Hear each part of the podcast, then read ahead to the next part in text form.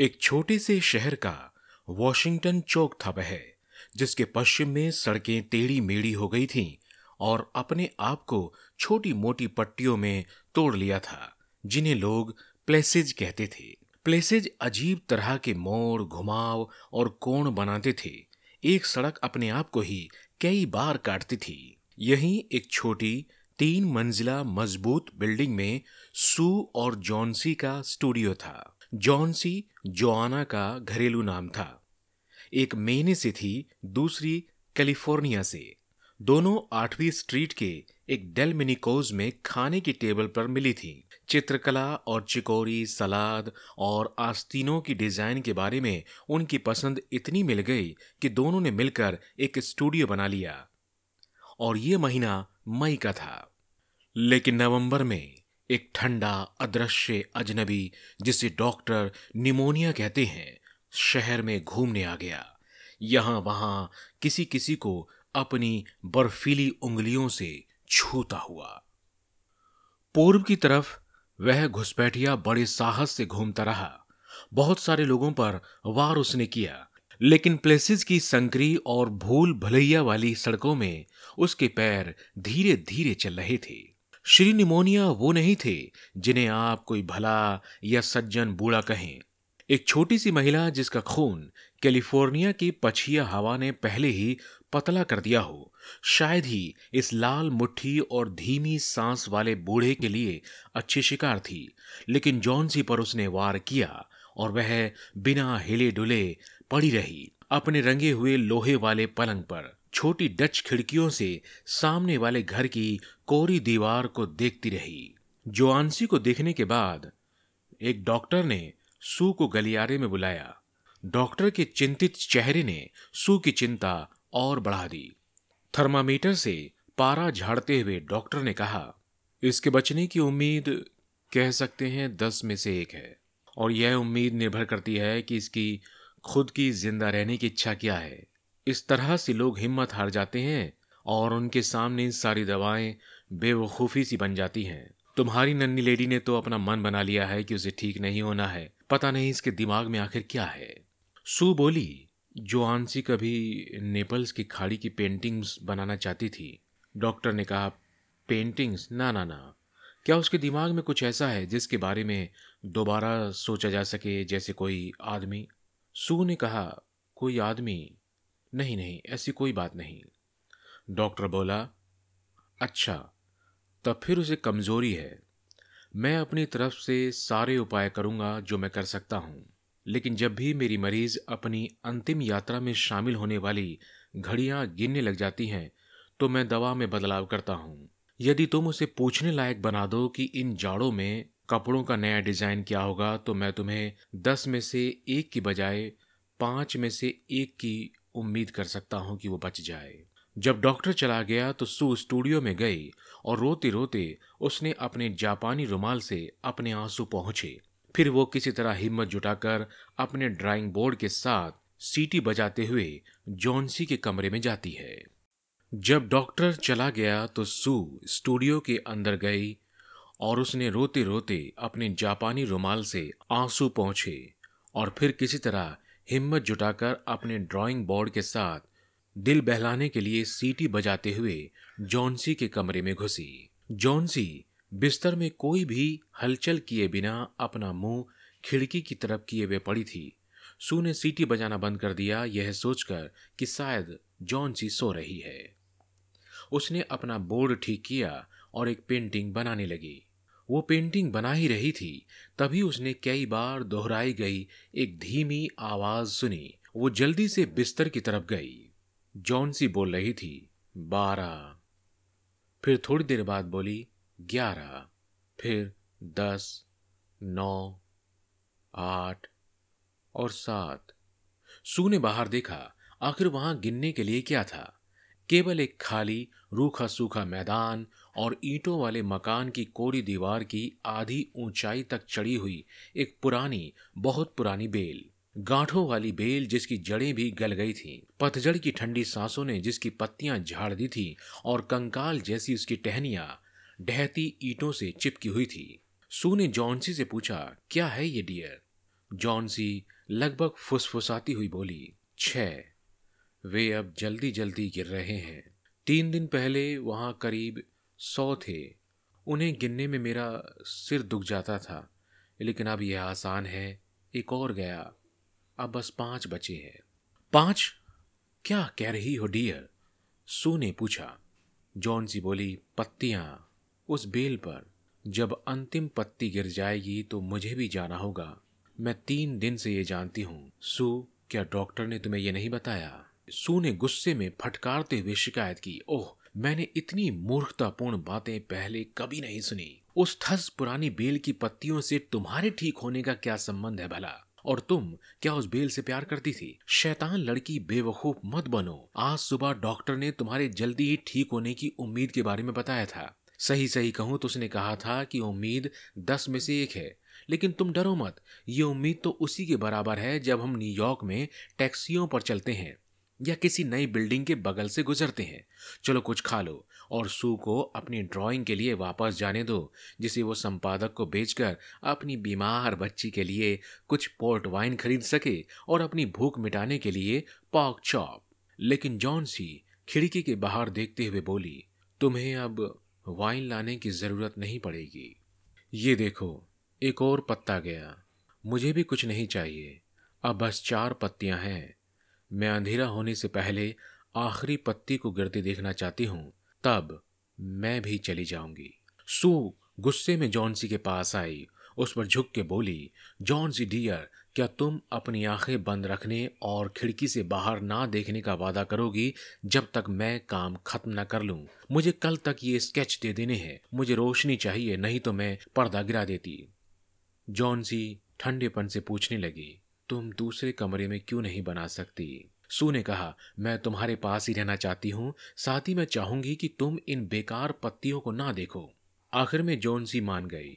उसने आँखें बंद करते हुए कहा, जब तुम्हारा काम हो जाए तो मुझे बता देना, क्योंकि मैं आखिरी वाले पत्ते को गिरते हुए देखना चाहती हूँ। मैं इंतज़ार करते और सोचते सोचते थक चुकी हूँ। मैं सब चीज़ों से अपनी पकड़ ढीली करना चाहती हूँ और हवा में तैरते हुए गिर जाना चाहती हूँ। उन्हीं बेचारी पत्तियों में से एक की तरह। सू डर गई। बोली, सोने की कोशिश करो। बूढ़े खनिक साधु के मॉडल के लिए मुझे बेरमन को बुलाना है। एक मिनट भी नहीं लगेगा। जब तक मैं ना आ जाऊँ, तब तक तुम हिलना भी नहीं। सू बोली, सोने की कोशिश करो। मैं बूढ़े खनिक साधु के मॉडल के लिए बेरमन पेंटर को बुलाने जा रही हूँ। एक मिनट भी नहीं लगेगा। जब तक मैं ना आ जाऊँ तुम हिलना भी मत।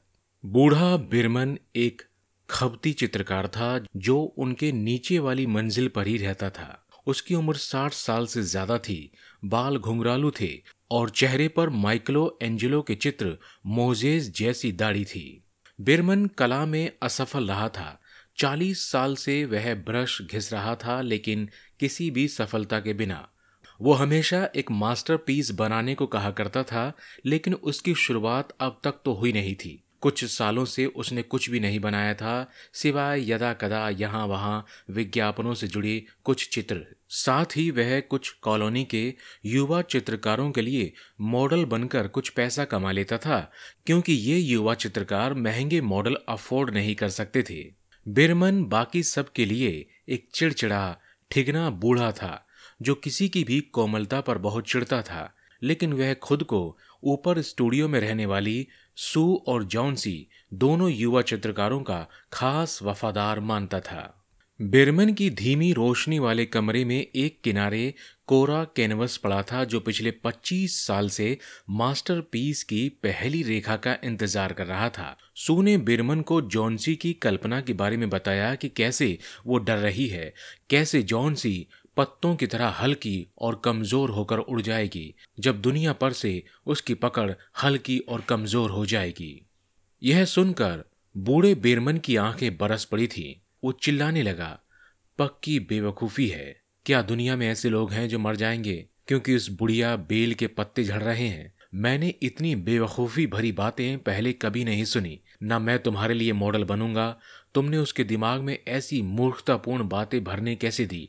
ओह, बेचारी छोटी जॉन सी। सू ने कहा, वो बहुत बीमार और कमज़ोर है। साथ ही उसका दिमाग भी बीमार है। पता नहीं किन किन कल्पनाओं से भरा हुआ है। कोई बात नहीं बेरमन, अगर तुम मेरे लिए मॉडल नहीं बनोगे, तुम्हें ज़रूरत भी नहीं, लेकिन मुझे लगता है कि तुम तो सन की बूढ़े हो। बेरमन भी गुस्से में चिल्लाया, तुम भी बिल्कुल बाकी औरतों की तरह हो। किसने कहा कि मैं मॉडल नहीं बनूँगा? मैं तुम्हारे साथ आता हूँ आधे घंटे से मैं यही तो कहने की कोशिश कर रहा हूँ कि मैं मॉडल बनने को तैयार हूँ। यह कोई दुनिया नहीं जहाँ जॉन सी जैसी अच्छी लड़की बीमार पड़ी रहे। किसी दिन मैं एक मास्टर पीस बनाऊँगा और तब मैं चला जाऊँगा। जब वे ऊपर आए तो जॉन सी सो रही थी। सू ने पर्दा नीचे तक खींच दिया और बेरमन को दूसरे कमरे में ले गई। वहाँ उन्होंने डरते डरते खिड़की से बाहर उस पुरानी बेल की ओर देखा और फिर बिना कुछ बोले एक दूसरे को देखते रहे। अगले दिन जब बारिश बंद हो गई तो सू ने देखा जॉन सी खिड़की से उदास भरी आँखों से बाहर देख रही है और पर्दा हटाना चाहती है। धीमी आवाज़ में कहा, इसे हटाओ, मैं देखना चाहती हूँ। सू ने भी थके थके हाथों से पर्दे को हटाया। लेकिन ये क्या?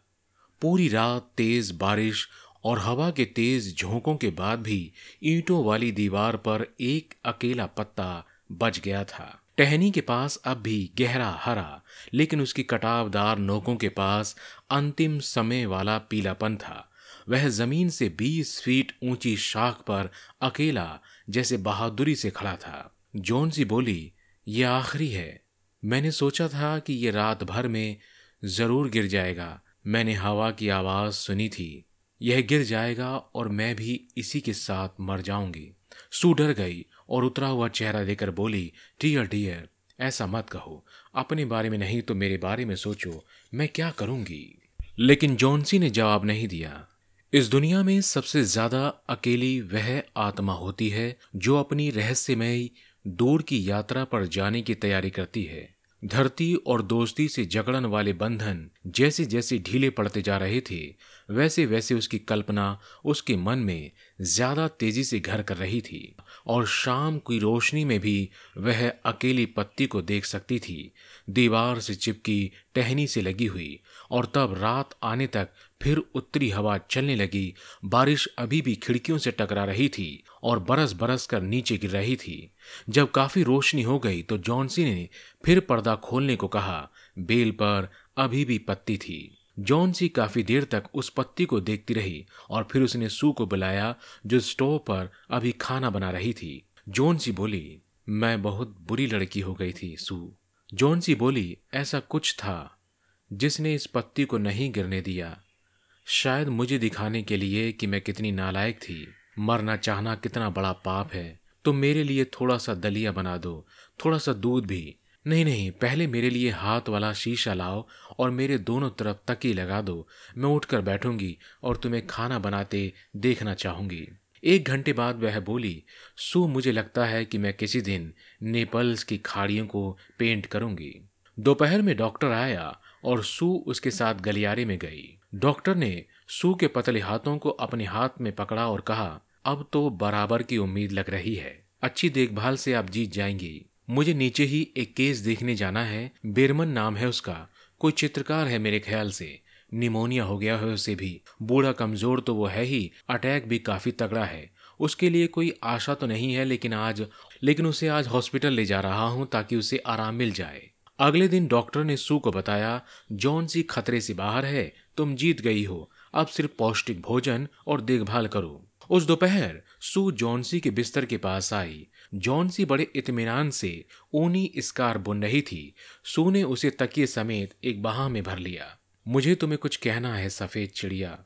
वह बोली, बेरमन आज अस्पताल में निमोनिया से मर गया। वह सिर्फ़ दो दिन से बीमार था। दरबान ने उसे परसों सुबह अपने कमरे में दर्द से कराहते हुए पाया। उसके जूते और कपड़े भीगे हुए थे, बर्फ़ जैसे ठंडे। वो नहीं समझ पाए कि ऐसी भयंकर रात में वो कहाँ था। उन्हें एक जलती हुई लालटेन और सीढ़ी भी मिली। कुछ ब्रश फैले हुए थे और एक पैलेट जिस पर हरा और पीला रंग मिला हुआ था और खिड़की से बाहर देखो डियर, उस आखिरी पत्ते को क्या तुमने कभी नहीं सोचा कि वो हवा में हिलता डुलता क्यों नहीं है? आह, यही बेरमन की मास्टरपीस है। उसने उसे इसी रात को पेंट किया था जब आखिरी पत्ती गिर गई थी। ये कहानी अमेरिकी कलाकार ओ हेनरी की कहानी द लास्ट लीफ का हिंदी नरेशन है। ओ हेनरी की कहानियों में मानवता के प्रति उदार दृष्टिकोण साफ़ झलकता है। वो आखिरी पत्ता कहानी अमेरिका में निमोनिया महामारी के बीच लिखी गई। इसमें दिखाया गया, इसमें दिखाया गया कि कैसे एक युवा चित्रकार बीमार पड़ने के बाद जीने की चाह खो देती है। लेकिन उन्हीं का पड़ोसी जो एक गिरती पत्ती की मास्टरपीस बनाकर उसकी जान बचा लेता है।